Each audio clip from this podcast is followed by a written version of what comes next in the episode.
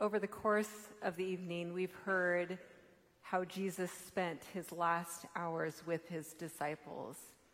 And leading up to this evening, Jesus had spoken more and more about how the hour was at hand, that the end was drawing near. He recognized that his death was just a few hours or days away. And what did Jesus do? He threw a party. I find it very interesting that our most somber service of the entire year is mostly about a dinner holiday celebration. Jesus is my kind of people. I love a good dinner party. And I want you to imagine with me what was happening on this day. All of the able bodied Jewish men in the entire world had gone to Jerusalem to celebrate the Feast of Unleavened Bread and the Passover. Now, this was not just any ordinary holiday, this was the most important holiday in the Jewish year. It dated all the way back to the time of Moses. In fact, this holiday is still one of the most important holidays in the Jewish year. Tomorrow, Jews around the world will begin the Passover celebration. During the time of Jesus, the Passover celebration, it was like a religious holiday and a national holiday all mixed together. It'd be like Easter and the 4th of July all at once. On Passover and in the Feast of Unleavened Bread, they celebrated how God had saved his people from the hands of Pharaoh. They celebrated how God had led his people through the wilderness and delivered them to the promised land. They celebrated how God had remained faithful to his covenant promises to his people from generation to generation. And they looked forward to the day when a coming Messiah would once again save God's people. The Passover was a time of remembrance of what God had done, but it was also an anticipation of the work that the Lord was going to do. And Jesus and his company, like the rest of the Jewish men, they had come to Jerusalem. They had arrived about a week before, and I want you to remember that they had walked into Jerusalem with cries of Hosanna. Blessed is he who comes in the name of the Lord. I imagine that they were still riding that wave a little bit. You're, you know that Peter just, he couldn't t- stop talking about it. He wouldn't shut up about it. He was so excited about everything that was going on. And I imagine that Andrew, he was a little bit more hesitant. He was kind of worried about what had happened in the temple earlier that week. He wanted to know why they weren't talking about the fact that Jewish had, that Jesus had thrown all these tables in the temple. And then you have Simon the zealot.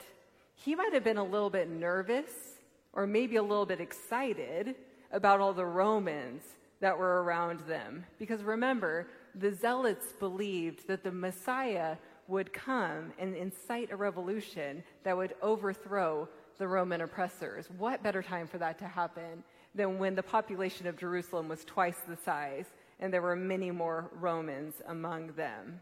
It was in this exciting, emotional high that Jesus sat down to have this Passover meal with his disciples. And the Passover meal, it wasn't any ordinary meal either. It was a meal that was full of all kinds of symbolism and tradition. We all have those meals in our families, right? This Easter Sunday, my family will sit down to Easter dinner. We'll have leg of lamb, like we always do. I think that this year we have so many people coming that we will have like four legs of lamb, which equals a whole lamb at that point.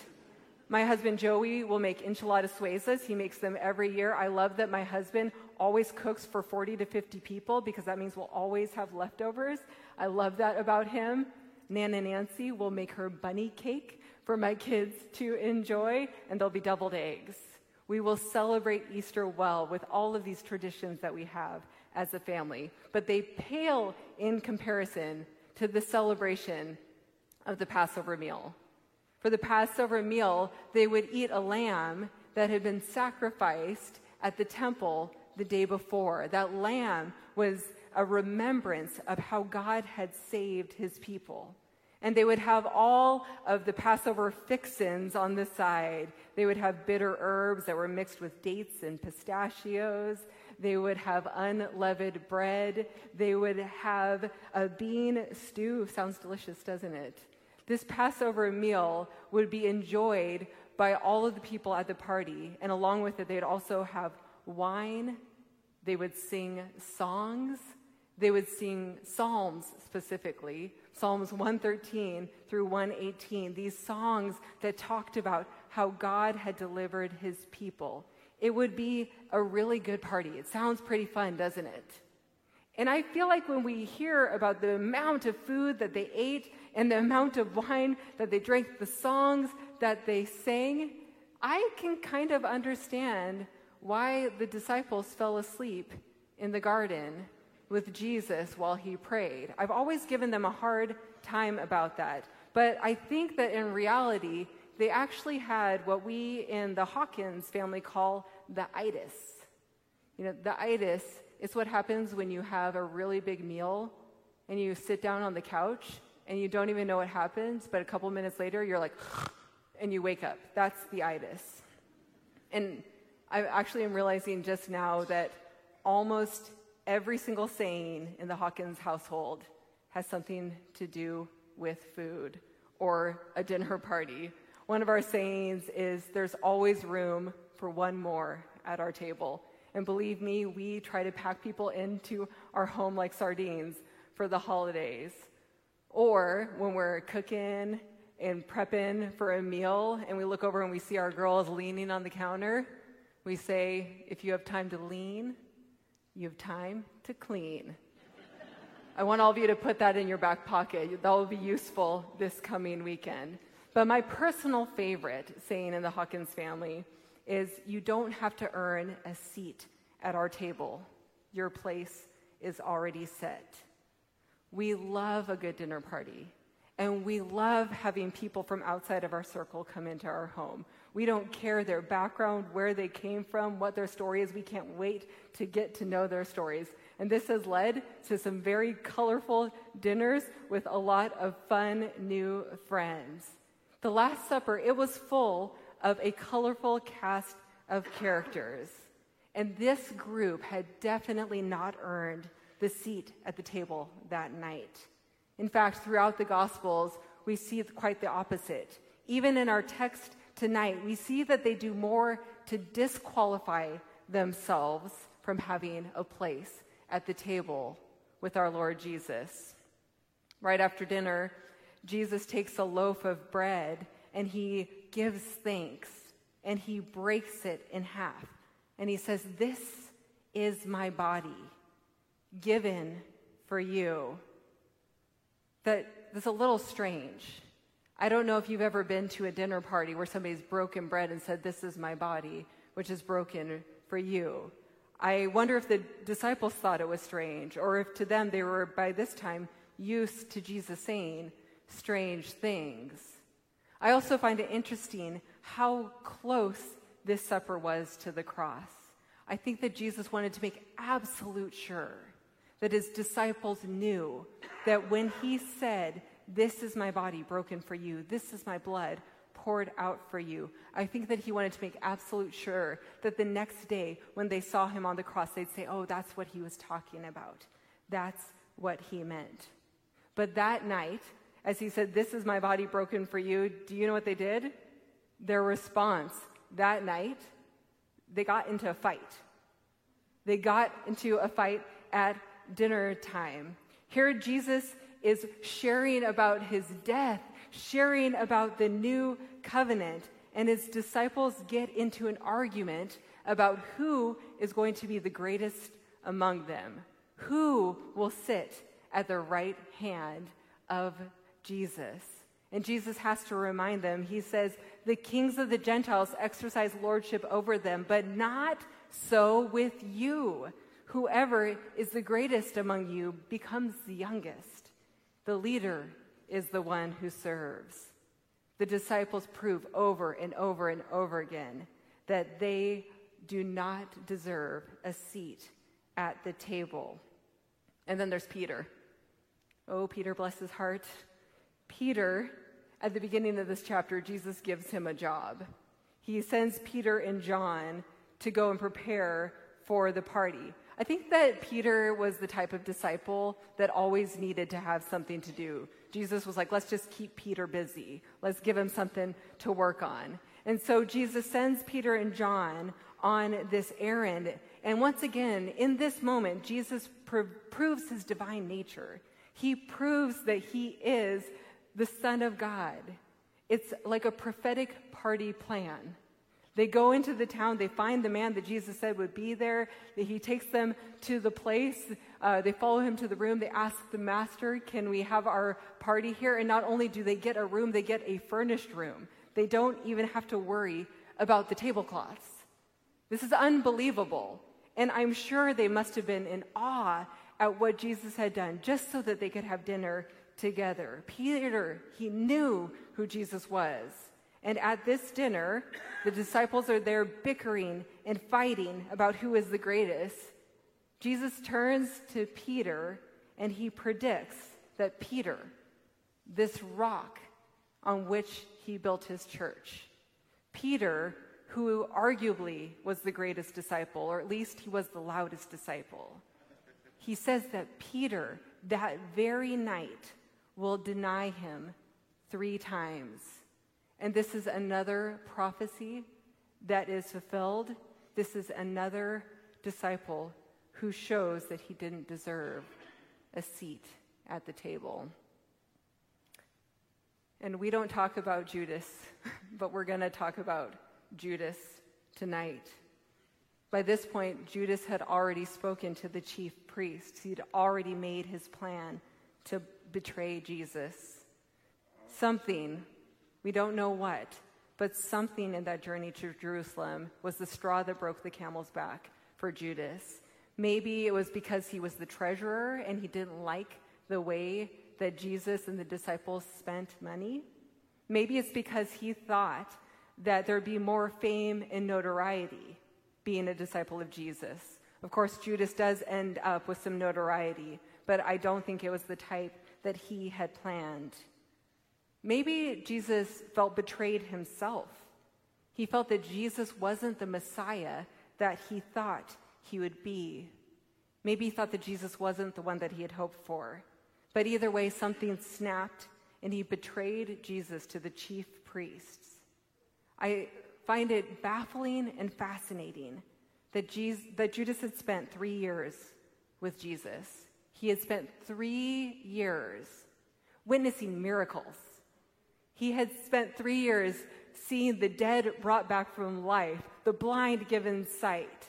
He had see, spent three years listening to the teaching of Jesus, being sent out by Jesus on mission, and still he betrayed Jesus. Today I read a quote by a pastor named Rich Villodas, and he said that Judas reminds us that being around Jesus doesn't automatically mean that we are being formed by Jesus. Those words should really strike us. Being around Jesus doesn't automatically mean we are being formed by Jesus. Judas, although he was a follower of Jesus, he wasn't formed by Jesus. And Jesus knew that about him. We know throughout the Gospels that Jesus had concerns about Judas. And Jesus knew that Judas was going to betray him. He knew that Judas had already gone to the chief priest. He spoke about it at dinner. He said, Behold, the hand of him who betrays me is with me on the table. And yet, there was still a place at the table for Judas. Jesus still invited him in. You don't have to earn a seat at the Lord's table, your place is already set. It was to this group, this unqualified group of disciples, that Jesus said, I have earnestly desired to eat this Passover with you before I suffer. It was to a group of unworthy man, men that he said, This is my body, which is broken for you. It was to the people who were known more for missteps than stepping up that he said, This cup is the new covenant in my blood poured out for you. This group of rowdy and unreliable, he said, Do this in remembrance of me. Brothers and sisters, no matter what you are bringing to the table tonight, there is a place at the Lord's table for you. You don't have to earn your seat. In fact, there's nothing you can do to earn your seat. Believe me, some of us have tried. In fact, Pastor Mark told us a story earlier today that he met with a man today, this very day, who had tried his entire life to earn his seat at the table. And it wasn't until today that he heard the truth that Jesus moved toward him with grace. It wasn't until today that he truly accepted Jesus to be the Savior of his life. You don't have to earn a seat at the table, your place is already set. And all those things that you think disqualify you, be it your doubt, maybe it's your pride, maybe it's your betrayal or a sense of being betrayed, your sin, you'll find that you are in good company because that is what the disciples brought to the table with them.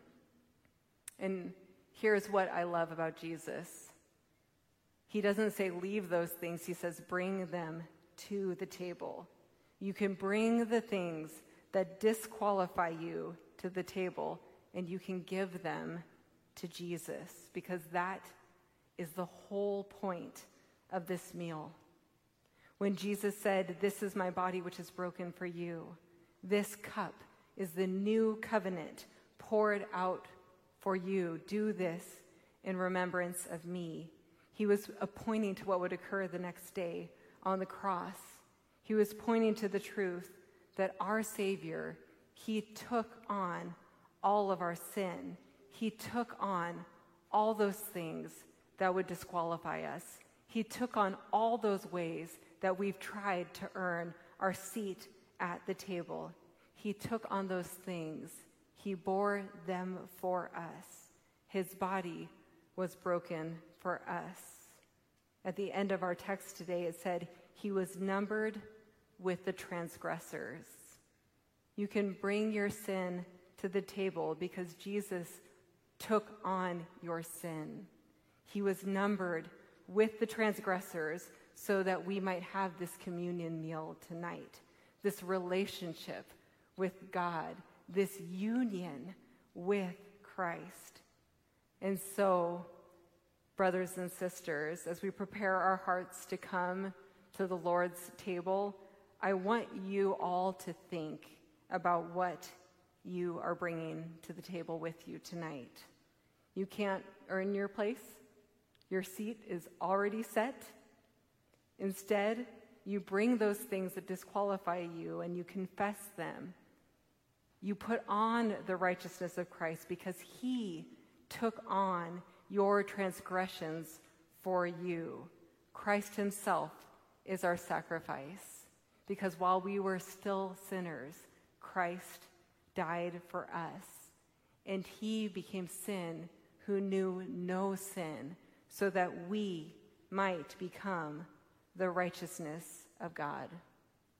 I want us to take a moment to prepare our hearts to come to the table. This is the first time in a long time that we've had typical communion. And so I want us to take a little bit longer time to pause and rest in this moment. Meditate on the work that the Lord, our Savior, Jesus Christ, has done for us. And so I want you, um, if you would, if you would close your eyes. First, I want you to think about a moment in your life or something that you feel earns your seat at the Lord's table. Maybe it's your faithful church attendance, or maybe it's your faithful giving. Maybe it's the family that you come from. Or maybe it's the people that you've led to Jesus, how many minutes you spend reading the Bible. What is the thing that you think earns your seat at the table? None of those things are bad things. But if you make them the thing that you think earns your righteousness, they become a false idol. So take a moment to think about what that thing is for you.